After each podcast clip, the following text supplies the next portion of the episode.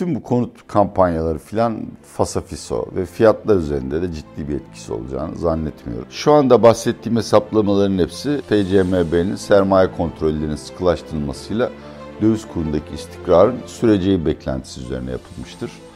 Orada oyun koparsa zaten oyun biter. Türkiye 2001 krizini aratmayacak bir ödemeler dengesi krizine girer ve Erdoğan bunun altına. Yani Erdoğan, MHP ve şu anda hakim düzenin temsilcileri kimse hepsi siyasetten silinirler.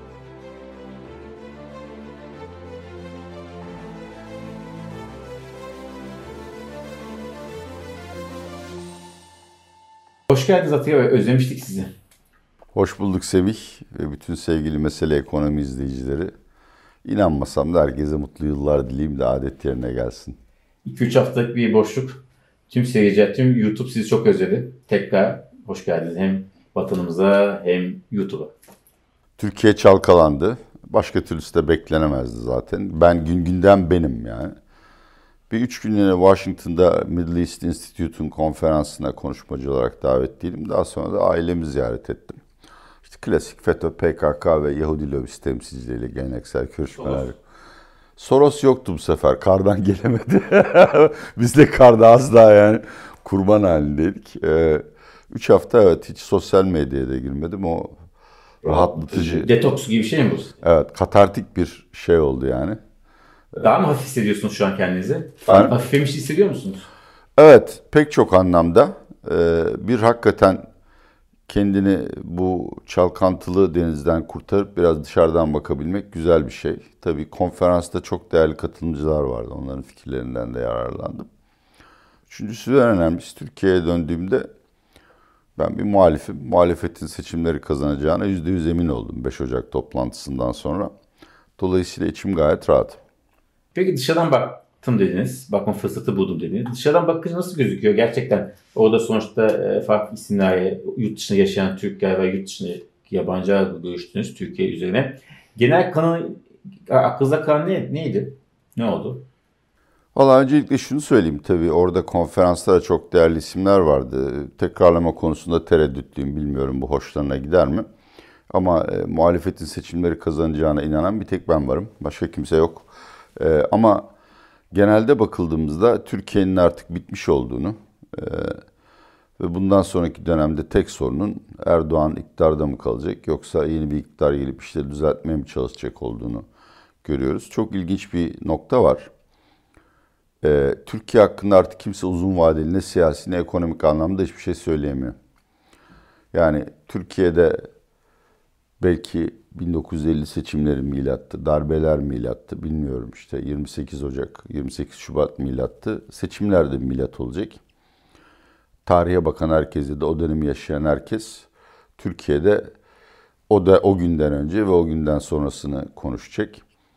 Eğer o gün Sayın Erdoğan kazanırsa e, Türkiye bir ekonomik krize sürüklenecek. Bu konuda da ben kimsenin e, ciddi bir tereddüt olmadığı görüşündeyim ve en azından aldığım intiba da odur. Muhalefet kazanırsa ise ben tersini düşünüyorum ama ne olacağını kimse bilmiyor. Açıkçası Türkiye'de muhalefetin içinden gelen entelektüellerin sürekli olarak altılı masayı yıpratma ve yaptıklarını eleştiri çabalarının yurt dışına da tam anlamıyla yansıdığını görüyoruz. Orada da e, aslında hakikaten bu insanlar Türkiye'yi yönetebilirler mi? Türkiye'nin oryantasyonu ne olur? konusunda sorular var ve önemli bilinmeyen bunun cevabını ben de bilmiyorum. Çünkü bu konuda altılı masanın doyurucu açıklaması yok. Türkiye jeopolitik yani diplomasi anlamında nasıl bir konum çizecek? Bu çok önemli bir nokta haline gelmeye başladı. Ee, işte Washington Post'ta da yayınlanan dünyanın en önemli seçimi 2023 yazısını bütün Türkiye okudu. Aslında onu Bobby Gash Bloomberg'den yazmıştır. Washington Post kopyaladı ama bu kadar o kalalığı da yapayım yani. Yani şimdi böyle artık 5. kitabını yazan bir adam. Tam zamanında. Pandemi çağında ekonomi. Evet, geçen seferki satış rekorum olan 725 kıracağımı düşüyorum. evet. Hedef büyük. Ee, yani bilinen gerçekler var. Erdoğan iktidarda kalırsa İsveç ve Finlandiya asla NATO'ya üye olamayacak. Ee, Türkiye Batı bloğu içinde göstermelik olarak kalarak bir disruptor yani oyun bozucu rolünü oynamaya devam edecek. Yine benim de düşüncem Washington Post yazısında teyit edildi. Batı'nın ne yapalım elimizdeki budur diye Erdoğan desteklediği tezi komikten öteye gitmiyor. Böyle bir şey yok yani kesinlikle. Ee, ama e, Türkiye'nin iç siyasi dinamiklerini ve bizim milliyetçi ve ulusalcı damarımızı bildikleri için de şu anda seçime karışma görünümü veren hiçbir şey yapmamaya büyük bir gayret gösteriyorlar. Aylık enflasyonun, gerçek enflasyonun benim düşünceme göre %5 temposunda seyrettiği bir ülkede insanların cebine %30 koyarsanız bu seçmen memnuniyetini bir şey kısım arttırır. Ama burada iki sorun karşımıza çıkıyor. Birincisi gerçek enflasyonun TÜİK'in açıkladığı rakam olmadığını biliyoruz.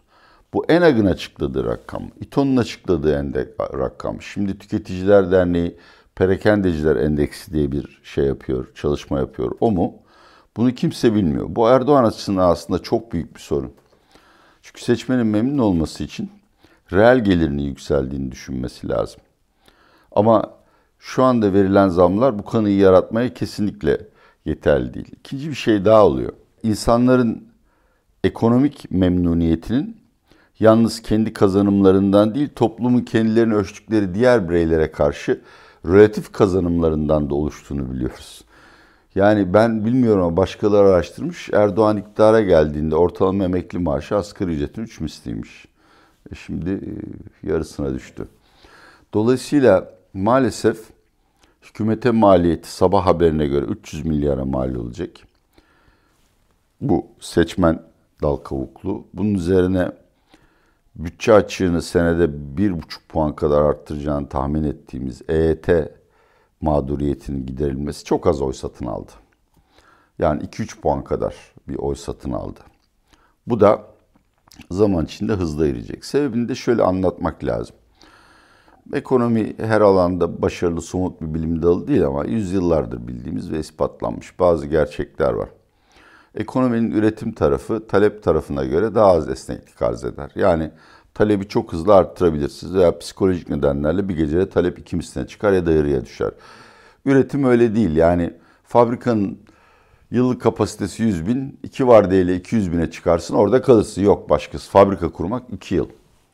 Şimdi siz yani seneyi zaten %5 civarında büyümeyle kapatan bir Türkiye'den bahsediyoruz ki bu Türkiye'nin zaten e, adele gücünden daha hızlı büyüdüğünü yani üretimin zaten daha fazla artırılmasının pek mümkün olmadığını gösteriyor. E bunun üzerine akıl almaz boyutta nominal gelir enjekte ederseniz bu harcamalara yansır. Ve bunun çıktı artışıyla enflasyon arasındaki bölünümü %75 enflasyon olur. Yani fiyatlar artar. İkincisi cari açığa yansır. Çünkü tam olarak e, bu konudaki araştırmalar bir netlik kazandırmasa da ortalama tükettiğimiz her şeyde %33 ithal girdi var. Dolayısıyla isteyelim veya istemeyelim simit de alsak fırının doğal gaz maliyetleri vasıtasıyla aslında ithalata katkıda bulunuyoruz. Dolayısıyla bu yıl başında yapılan zamların seçmen memnuniyetini arttırmasının pozitif tarafı yanında negatif olarak enflasyon ve cari açı tetikleyici yönü var.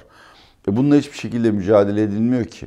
Türkiye batıda çok bilinen bir kavram olan ama Türkiye'de hala tartışma konusu olan ücret enflasyon spiraline girdi. Ücret kelimesi yetersiz kalıyor belki. Bütün gelirler, kamu tarafından belirlenen bütün gelirlerin artışıyla enflasyonun tetiklendiği, enflasyondaki tetiklemenin de bu gelirleri daha fazla artırılmasını gerektirdiği bir ortama girdik. İşte Fed'in Avrupa Merkez Bankası'nın en çok korktuğu şey budur. Çünkü buna mani olmak imkansız. Yani beklentiler artık çıpasını yitirmiştir. Türkiye ekonomisi de şimdi bu duruma girdi. Resmi enflasyon ölçümlerine gösterir artık yani bilmiyorum. Hani istiyorsan tartışın ama şöyle bir mantık var yani. Ben en son enflasyon işte Aralık enflasyonu verilerinde çekirdeğe baktım. 6-7 tane çekirdek göstergesi var. Bunların en düşüğü aylık %5 enflasyona işaret ediyor. Bunun üzerine %1-2 daha ekle. Aylık %7 enflasyonla mücadele ediyoruz. Kaba hesaplar bunlar. Bu arada güvendiğim ekonomistlere göre enflasyon şu anda elimizdeki en iyi ölçümü tüfe, TÜİK tüfeğiyle İTO tüfeği alıp e, ortalamasını almak. O da bizi yıl sonunda 64 dediği 80 tüfeğiyle kapattığımızı gösteriyor. Şimdi e, aylık %7 gibi bir enflasyon artışı hesap ediyorsak Mayıs'ta seçim yapılacaksa 4,5 ayda demek ki yılbaşında verilen asgari ücret zammı %50 bunu %30 eridi demektir. Hangi seçmen memnuniyetinden bahsediyoruz? Özetle hem daha fil hem fil daha daha kim kim doğurdu bilmiyorum. Zaten o cinsel bir konudur. Evet, Bunu girmeyeceğiz ama. E, yani istenen sonuç siyasi anlamda elde edilemediği gibi Türkiye ekonomisine çok büyük bir zarar verildi. Şu anda bahsettiğim hesaplamaların hepsi e, TCMB'nin sermaye kontrollerinin sıkılaştırılmasıyla döviz kurundaki istikrarın süreceği beklentisi üzerine yapılmıştır. Orada oyun koparsa zaten oyun biter. Türkiye 2001 krizini aratmayacak bir ödemeler dengesi krizine girer ve Erdoğan bunun altına. Yani Erdoğan, MHP ve şu anda hakim düzenin temsilcileri kimse hepsi siyasetten silinirler. Evet. Şimdi biraz dediğiniz gibi piyasaya girelim. Şimdi biliyorsunuz siz yokken bu işte bankaların yurt dışına eğimin doğadan fazla çıkartmak için ekstra bilgi istemesi falan gündeme geldi. Rezervler düşüş var. Takip etmişsinizdir. Dövizde çok küçük yükselişler var. Ee, KKM'de azalış var. Döviz mevduatlarında azalış var. Para neye gidiyor? Bizim gördüğümüz kadarıyla TL mevduata dönüyor. Yastık altına gittiğine dair pek çok yorum okudum.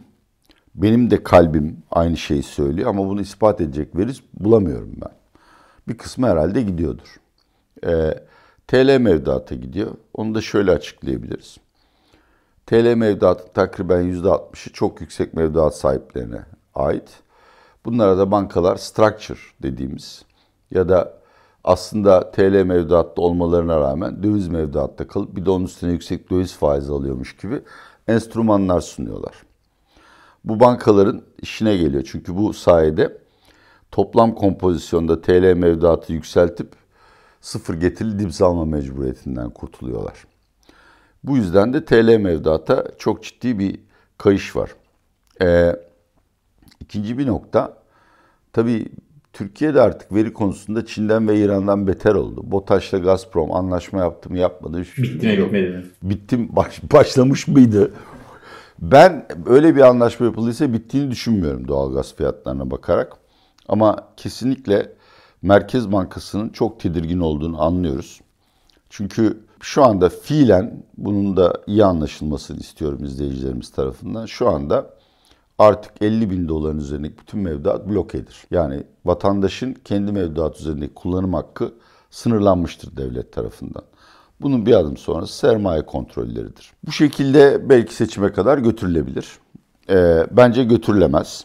Sebeplerini de açıklarım istiyorsan. Dolayısıyla kur istikrarsızlığı konusunda da fevkalade tedirgin olmamız gerekir. Ee, o yüzden de seçimin erken alınmasını ben Türkiye açısından hayırlı buluyorum açıkçası. Kur istikrar dediniz. Ee, biraz önce yine bir ihracatçı, giyim sanırım, giyim ihracatçılar ve şikayet etmiş. 23 olması lazım e, doğru demiş. Şimdi bu istikrar dediğimiz şeyde zor tutulan, zor tutulması istikrar olduğunu göstermiyor aslında değil mi? Sonuçta e, şimdi dövizin bir şekilde baskılanması da esasında ekonomi başka bir tarafında başka insanlara zarar veriyor. Bunun kendi doğa dengesi istikrarı değil mi? Şimdi aslında yani ekonomi yönetiminde temel prensip e, cari açık enflasyon büyüme arasında istikrarı sağlayıp döviz kuru ve faizi buna göre belirlemektir. Biz e, böyle yapıp döviz kuru istikrarını önceleyip öteki bütün istikrarları şey yapıyoruz, ihmal ediyoruz. Tabii yani e, sizin verimliliğiniz artmıyorsa, işçilik başta maliyetleriniz sürekli artıyorsa ve döviz kuru artmıyorsa ihracat pazarında rekabet gücü kaybedeceksiniz. Bu arada Yuan'ın dolara karşı yüzde kaç değer kaybettiğini de hepimiz biliyoruz. Yani biz Avrupa'nın tedarik zincirlerini buraya çekmeyi konuşurken artık Avrupa'ya sipariş alamaz hale geldik. Bu en büyük e, sıkıntılarından biri. İkincisi bir şey daha var yani. Siz 6 aydır döviz kurunu sabit tutarsanız herkes ithal malı satın alır. Bunun da etkilerini yavaş yavaş görüyoruz. Bu yüzden kur istikrarını iyi bir şey anlamında kullanmıyorum. Yani hükümetin enflasyonla mücadele konusundaki tek şeyi bu. Ayrıyeten siyasi olarak da ne kadar etkisi olur bilmiyorum ama genelde vatandaş Türk lirası güçlü olduğu zaman hükümete daha sempatiyle bakıyor. Peki yine sonuna yaklaşırken bir borsayı sorayım size. Biraz önce bahsetmiştik çok ciddi bir düşüş var. Bugün de düştü ama tabii biz bunu yayınladığımızda belki de yüksek. Çok dalgalı bir sevgi var. E, borsa artık e, ulaşabileceği zirve ulaştı mı? Öncelikle şunu söyleyeyim. ve bunu çok üzülerek söylüyorum. 33 yıldır hem araştırmacı hem yorumcu olarak bu mesleği icra ediyorum. Artık Türkiye'de borsa hakkında doğru dürüst yorum yazılmıyor. YouTube'da çok kaliteli yorumlar var. Sizin siteniz, kanalınız başta olmak üzere. Ama tabii 4000 kelimelik bir yazıyı okumakla 30 dakikalık videoyu seyretmek arasında çok büyük fark var. Dolayısıyla eksik bilgiyle bu açıklamayı yapıyorum. Ee, bir, yine yazın mıydı ne zaman yaşadığımız gibi bir spekülasyon manipülasyon olayıyla karşı karşıya olabiliriz. Ama bu konuda bir şey okumadım. Eğer temel nedenlere gelirsek her şeyden önce gelişmekte olan piyasalar hisse endeksi Ekim'den bu yana ciddi bir rally yaptıktan sonra sene başına tökezledi. Bizde de hala yabancılar var. Onların satışları veyahut da piyasadaki alım satım hamleleri etkili olabilir. Öte yanda e, karların bu sene beklendiği gibi olmayacağını biliyoruz. Özellikle öncü sektör olan bankacılık sektöründe çok ciddi kar sorunları ortaya çıkacağını biliyoruz. Buna bir de şimdi ihracatçıların sorunlarını ekledik ve süpermarketlerin aslında bazı fiyatlara sabitlemeye gitmeleri ve rekabet kurulunun verdiği cezada bu önemli sektörün de hiç kar edemeyeceğini gösteriyor. Eğer borsadaki çöküşe temel bir açıklama arıyorsak bu noktalardan gitmek gerekebilir. Borsa artık ucuz değil, eskisi kadar ucuz değil. Hala hem S&P 500 hem MSCI gelişmekte olan piyasalar hisse endeksine göre bayağı iskontolu. Hayır bence zirveyi görmedik. Bu seçimlerin erken alınmasıyla da çok bağlantılı olduğunu iddia e, düşünmüyorum. Sebebi şöyle seçimler seçimlerle borsa arasındaki bağlantı kurmak için ilk önce sonucu ortaya koymak lazım. Eğer borsada marjinal fiyatı eskiden olduğu gibi yabancılar belirleyecekse Erdoğan'ın kazanması halinde son yabancı da Türkiye'den çıkar. Yok muhalefetin kazanacağına dair bir kanaat hasıl olursa bu sefer iç gelişmelere bakmaksızın borsaya para girmeye başlar. Dolayısıyla neyi kastettiğimizi ortaya koymamız lazım. Ee, ben şöyle modelliyorum borsada bundan sonraki hareketi. Bütün rallilerde bir düzeltme ve silkelenme gayet makuldür. Bence de iyi oldu. Bu fiyatlardan eğer biraz daha düşerse de bu fiyatlardan yeni maliyet oluşturulabilir. Ee, burada da ama şuna dikkat etmek lazım. Tabii ki karlar çok önemli. Diğer borsalarda relatif fiyat kazanç, vafak oranı, iskontosu çok önemli ama siyasetin rolünün ihmal edilemeyeceği bir döneme giriyoruz. Ben yine muhalefetin her iki seçimde kazanacağını düşündüğüm için borsanın geleceğinin çok parlak olacağını iddia etmeye devam ediyorum. Bunun tersindeki senaryoya inananlar kesinlikle borsada kalmasınlar. Çünkü bir kez daha söylüyorum. Biz ekonomistler kendi aramızda pek çok konuda fikir haline sahibiz. Ama eğer Erdoğan yönetimde kalırsa Türkiye'nin bir ödemeler dengesi krizi yaşamadan seneyi kapatmayacağı konusunda bir konsensus var. Sebebi de şu. Bu politikalardan çıkış planı yok. Yani seçimi kazandık. Peki ne değişecek? Ne yapacağız? Bir gecede Merkez Bankası hadi Şahap Bey faizi 80'e çıkart mı denilecek? Öyle olacak bir şey değil. Peki hadi kur üzerinde çok baskı vardı bıraktık. Dolar TL işte nereye gidecekse 23-25 gitti. Enflasyon %100 üstüne çıktı. Buna mı müsaade edecekler? Edemezler çünkü Mart 2024'te yerel seçimler var. Dolayısıyla borsa muhalefetin kazanacağı tezine inananlar için akıl almaz fırsatlar yaratıyor. Ee, Erdoğan iktidarda kalacağını düşünenler e, bu satış dalgasında mala girmesinler. Yani Murat Salman'la yaptığımız yayında o şey demişti. E, sonuç ne olursa olsun yerli veya yabancı bu seçim riskini almayacak demişti. O yüzden seçimden önce biraz satış bekliyorum dedi. E, çünkü işte o da işte kötü senaryolarda var, işte görev teslimi, işte ikinci tura kalması, çok yakın geçmesi, o da bir sürü farklı ihtimali olduğu için e, o, onun, o mesela şey diyordu. Seçim belirsizliğini almak istemeyebilirler seçimden önce. Katılır mısınız? Öyle belirsizlik. Söylediği, söylediği her şeye katılırım. Ama tabii ki e, şu noktada ayrışırız. Dünyada temel misyonu risk almak olan fonlar var. Ve bunlar eğer muhalefetin kazanacağına dair gerekli işaretler hasıl olursa Türkiye yatırım yapmaktan kaçınmayacaklardır. Bizim borsada o kadar küçük bir tabak ki bir tane köfte koysan yanından taşıyor. Yani yabancının biri cebinden 100 milyon dolar çıkartıp atsa bugün 7 bine gideriz. Dolayısıyla bu senaryoyu da göz ardı etmemek lazım. Yalnız şöyle bir şey hasıl oldu. Bu beni çok korkutuyor.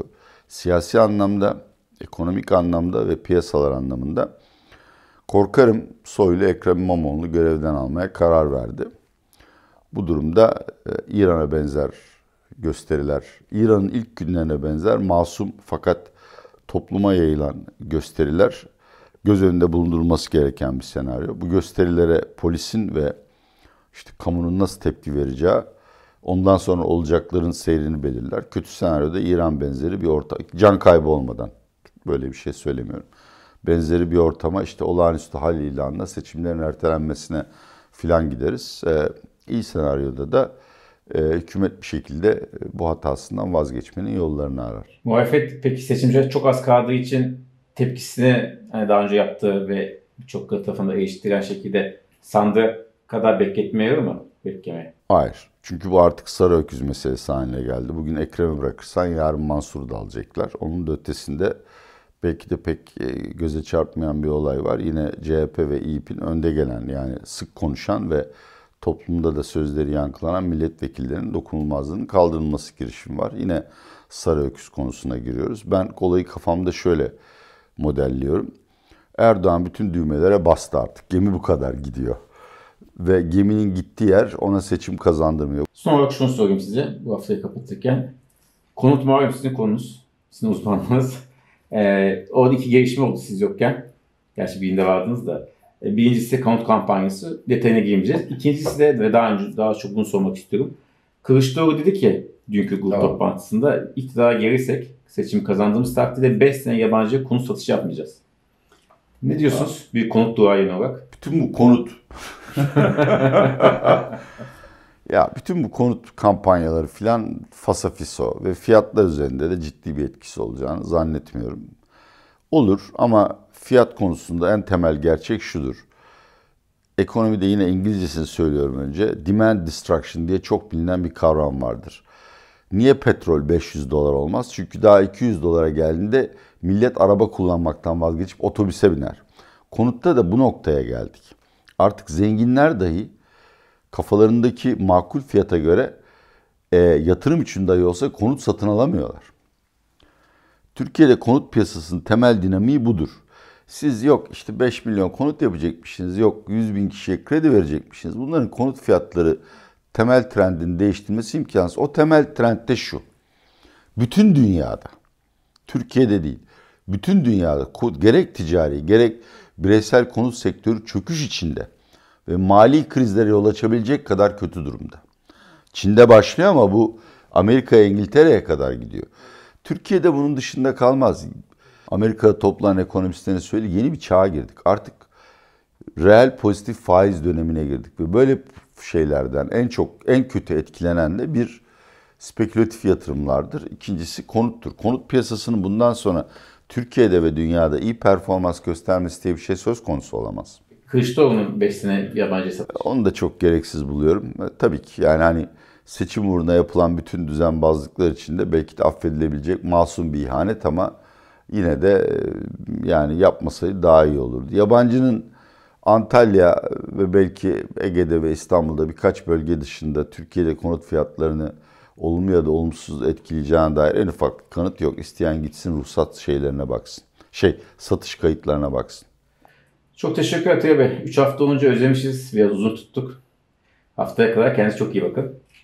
Çok teşekkür ederiz. Vakit